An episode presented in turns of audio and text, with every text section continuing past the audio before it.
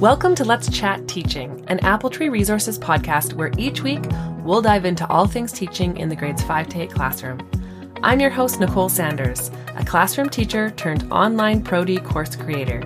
I'm here to help you strategize, unpack, and create more ease in your classroom this year. Hello and welcome to Let's Chat Teaching, an Apple Tree Resources podcast. I am your host, Nicole Sanders. Thanks for coming and spending a little time with me today. We're going to talk about the big debate with interactive notebooks. There is a bit of a debate going on between teachers on what interactive notebooks should be used for. So we're going to talk about that today in this episode. Before we do that, we need to talk about what interactive notebooks are. So interactive notebooks at its core, they're a tool to help students stay engaged and organized. I'm going to repeat that. So the interactive notebooks at their core, it's a tool to help students stay engaged and organized. And that might seem basic, but it's not. That is what they are. What it actually looks like is it's a notebook that you put work information, interactive notebook templates into, in order for students to be have higher engagement and to stay organized. That is the essence of interactive notebooks. If you want to get and download some free interactive notebook templates that you can use in any interactive notebook, head over to appletreeresources.com slash interactive notebook templates. That's appletreeresources.com slash interactive notebook templates. And you can download free interactive notebook templates to use with any interactive notebook that you want to. I've created those for you. It's completely free. So just head on over there. There will also be a link in the show notes and on the podcast blog. So you can just click the link if you don't remember. Okay, so the debate for interactive notebooks. There are two major thoughts. I mean, everybody does agree that interactive notebooks are a tool to help students stay engaged and organized. That part's not debated. That part is essential just in what interactive notebooks do and, and are. But there is a debate. Some teachers and even some teachers pay teachers sellers who are also teachers are very, very vocal in that they believe that notebooks should be used for information only. So let's call those information interactive notebooks. There are a group of teachers that believe that that's what interactive notebooks should solely be used for, which would be an information interactive notebook. So that would look like having a notebook for a specific theme or topic. So let's just say you're teaching English and your theme would be fiction writing. Okay. So you might have an interactive notebook labeled fiction writing. Inside that interactive notebook would be notes, handouts, class generated examples, teacher generated examples, interactive notebook templates that would incorporate much more hands on activity. You know, those ones that fold, spin, flip, and flap. Those are interactive notebook templates that you glue in and, and use within. And those are used for both notes as well as activities uh, within the subject matter. But for information interactive notebooks, those flips and flaps and those kind of things, the interactive notebook templates are also used inside, even if it's simply an information interactive notebook. So they're inside these very specifically is that there are no student work. It's all examples and notes and things to refer to back later. So that is what some teachers believe that interactive notebooks should be for. And they are very, very useful. I have used both types that we're going to talk about today, but information interactive notebooks for poetry is another one. Uh, I've used them for poetry for just the information part where we would do maybe do like 12 different types of poems. That's what we'd be looking at or 10. So there'd be notes on each kind. And then there would be a class generated example for each kind. And then we would also have poetic device notes in there. We'd have examples of success from some famous poets. We would have examples of group work that we've done to delve into poetic devices. But there was no student work that I was marking in these informational interactive notebooks. the students would do their own poetry and different assignments that I would mark separately and hand them in. So they would use the interactive notebook, the informational interactive notebook, basically as a, their own little textbook. And so when they went to study for the poetry test, all they had to do was take their informational interactive notebook of poetry, and that's the stuff they would study. And they would have correct examples in there and definitions and all of that kind of stuff that goes into an inform- informational interactive notebook. And they are super, super useful. I've actually had students come back years later and tell me that they still use it in high school because it's just really, it's a solid little book that has all that information. And that really blessed my heart. Just knowing, well, first of all, that they came back to say hi at all. I always love that when students do that. But when they have to come from a different school to show you an interactive notebook that they're still using three years later, that is such a compliment. And I just love that. And that really proved to me that these informational interactive notebooks are really, really important and really easy to reference for students. So, yes, I would agree with those teachers. Informational interactive notebooks are incredibly important and can be such a great tool. You can also use these in math where you have like the rules and an example beside math, uh, different math courses, depending on what you're teaching. And you can use it for an entire, like a math interactive notebook for each term or semester that you're teaching, or however you want to split that up. You can also use this for physical education or PE. Some schools that I've worked in require students to learn the rules and then take a quiz. So they learn the rules in the beginning when you start a new sport. So you learn the rules and then at the end of the sport, they take a quiz. And at first I thought that was absolutely ridiculous and a waste of everybody's time. And then I had a PE class in a school where the department, it was grade nine, and where the department, the PE department had decided this is how they wanted to run it. And I had no idea teaching like some very basic sport like basketball, volleyball, badminton, that most of my students had no idea what the rules were. Of course, I would tell them as I'm teaching it to them, but they don't really pay attention that much in PE. They just want to run around, even in grade nine. But when they knew they had a quiz at the end, we would review the rules more often. Actually, it refined my practice as a teacher because I knew they would have a quiz at the end. And because I I have the quiz and the quiz answer. I knew exactly the rules that would come up that would be specific.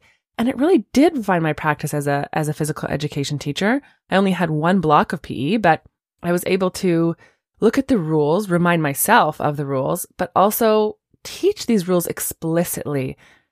And I didn't realize I needed to do that because I was an athlete growing up and I, I knew the rules because I played the game. But when we teach PE, as we know, we're teaching the entire public, and not everybody is an athlete and will learn these rules in outside sport. So it was really did refine my practice and it really made it so much clearer for students. You can use an informational interactive notebook for PE if you are requiring a um, quiz at the end and really explicitly teaching the rules to the different sports. So you could have the rules. Um, you could even do notes, but I don't know that'd go that far but I would have filled in notes of the rules and then pasted into the interactive notebook. Maybe if you're teaching basketball, there'd be a sheet that looks like a court, a basketball court, and things could be labeled, labeled like the center line and the free throw line and things like that. And then, then the quiz could get glued right into that interactive notebook and you can go throughout the whole semester or the whole year. And at the end, you'd have all the rules, all the examples, and all the quizzes taken which would be easier for putting marks into report cards, but it would also be a good reference point. So, what I'm trying to say is that informational interactive notebooks can be helpful really no matter what subject we're teaching. And I've used them for mostly for English, and they have been fabulous, and students have used them for years. The other type of interactive notebook that a different group of teachers believe what interactive notebooks should, I put that in heavy quotations, should be used for are unit interactive notebooks. And that would be, let's say you're doing a short story unit. So let's be more specific. Say we're doing a short story unit on the short story Charles. Then the interactive notebook would be, I don't know, between 30 and 60 pages of a little bound notebook. And everything for that unit would go into that notebook. So the unit notes would go in the beginning. There'd be uh, class generated examples and teacher examples, and the short story could even be stapled in the back when the unit is finished because students would be working with that short story. But what's different about this interactive notebook is that students' work actually also goes into the unit interactive notebook. So worksheets are done right inside of it, reading responses, rubrics get stapled into the unit interactive notebook when, when we as teachers go to mark them. We just staple them right into the interactive notebook. By the end of the unit, there's an entirely complete interactive notebook. And again, if the students, if there's a test for this unit, then the students would only need to take that interactive notebook home to study the various things for the test. And if you hand out tests at the end, you can also fold and staple the test in the back. If you don't, you hold on to them because you, you reuse them, then you could just put the mark in the back. Those are, I've done tons and tons of unit interactive notebooks. I find that those help the class stay incredibly organized and the engagement level for teaching, teaching any concept, any notes, any, anything goes through the roof. Because students are having these kinesthetic breaks, like they're cutting and they're coloring and they're talking about the subject matter as we're doing this. You can easily refer back. You have your own work right there. It's very, very helpful. So yes, there is a debate going on of which interactive notebook or what interactive notebooks are meant to be used for. But I say, let's just take a step back and say both are fabulous. You can use interactive notebooks both ways, and you can use that in any subject matter and in any way that works best for you. Don't listen to the debate. All of this to say, don't listen to what teachers say they should or shouldn't be for. Our goal as teachers is to help students stay engaged and organized. If we can get those two pieces in, the engagement factor goes up and more organization, that is like fighting half the battle or more than half the battle most of the time. If we have highly engaged students, there's less behaviors. If we have organized students, there's less frustration and less behaviors. If they have high engagement and organization, they're also able to produce the best quality work that they can because they're not spending time on being bored and they're not spending time on trying to find the information in order for them to be successful. So both unit and informational interactive notebooks get students to be highly engaged and organized. And so really at the end of the day, you get to choose. You are the professional in the classroom. You know your students. You know your time frame and you also know your personality. What works best for you and what makes sense for you. It is safe for you to make decisions for your students in your classroom. Choose which one works best for you. And I encourage you, if you haven't done an interactive notebook, try it. First, you have to choose whether you're going to do a unit or an information interactive notebook, but start from there. Look it up. Look up what, what interactive notebooks are and just try, try it and see how it changes the practice. See how it engages students. If you want to know more about interactive notebooks, then you're going to need to stay tuned. I am just finishing up creating an interactive notebook mini course. It's an online course for teachers in the grade 5 to 8 classroom and it will be on the website appletreeresources.com slash courses very, very soon.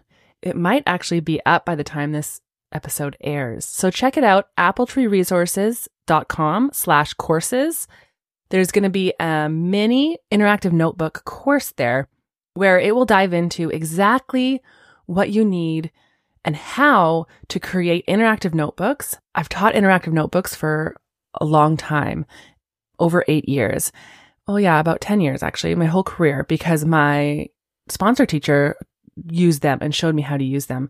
And they were such a game changer. And I take all of that wisdom of 10 years of teaching interactive notebooks. And instead of having to trial and error it for you, I've boiled it down and given a step by step guide in how to start interactive notebooks, how to use interactive notebooks effectively in the classroom in this mini course. So check it out at appletreeresources.com slash courses. The course will help give you a clear path to using interactive notebooks in a very short period of time. I know you'll find a lot of value there. When you're choosing to do interactive notebooks, you get to choose, like we said, because all interactive notebooks help students stay engaged and organized. And so I highly recommend trying them. Look up what interactive notebooks are and grab those free interactive notebook templates, appletreeresources.com slash interactive notebook templates. I know I'm not supposed to give you more than one thing to do, so go check out the courses, get the free templates, but you're all professionals and can do multiple things at once. So check it out, get those free templates, and enjoy interactive notebooks and watch how it'll transform your practice. Stay tuned for the next couple episodes as we will be digging a little deeper into interactive notebooks in the next, I believe, two or three episodes. So thanks for spending time with me today. Have a wonderful day. We'll see you next time.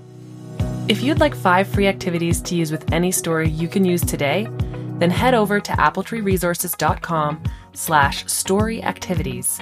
That's appletreeresources.com slash story activities to get five activities you can use with any story for free. Thank you so much for spending time with me today. I know we're all busy and I feel honored you chose to spend some of that time with me. Until next time.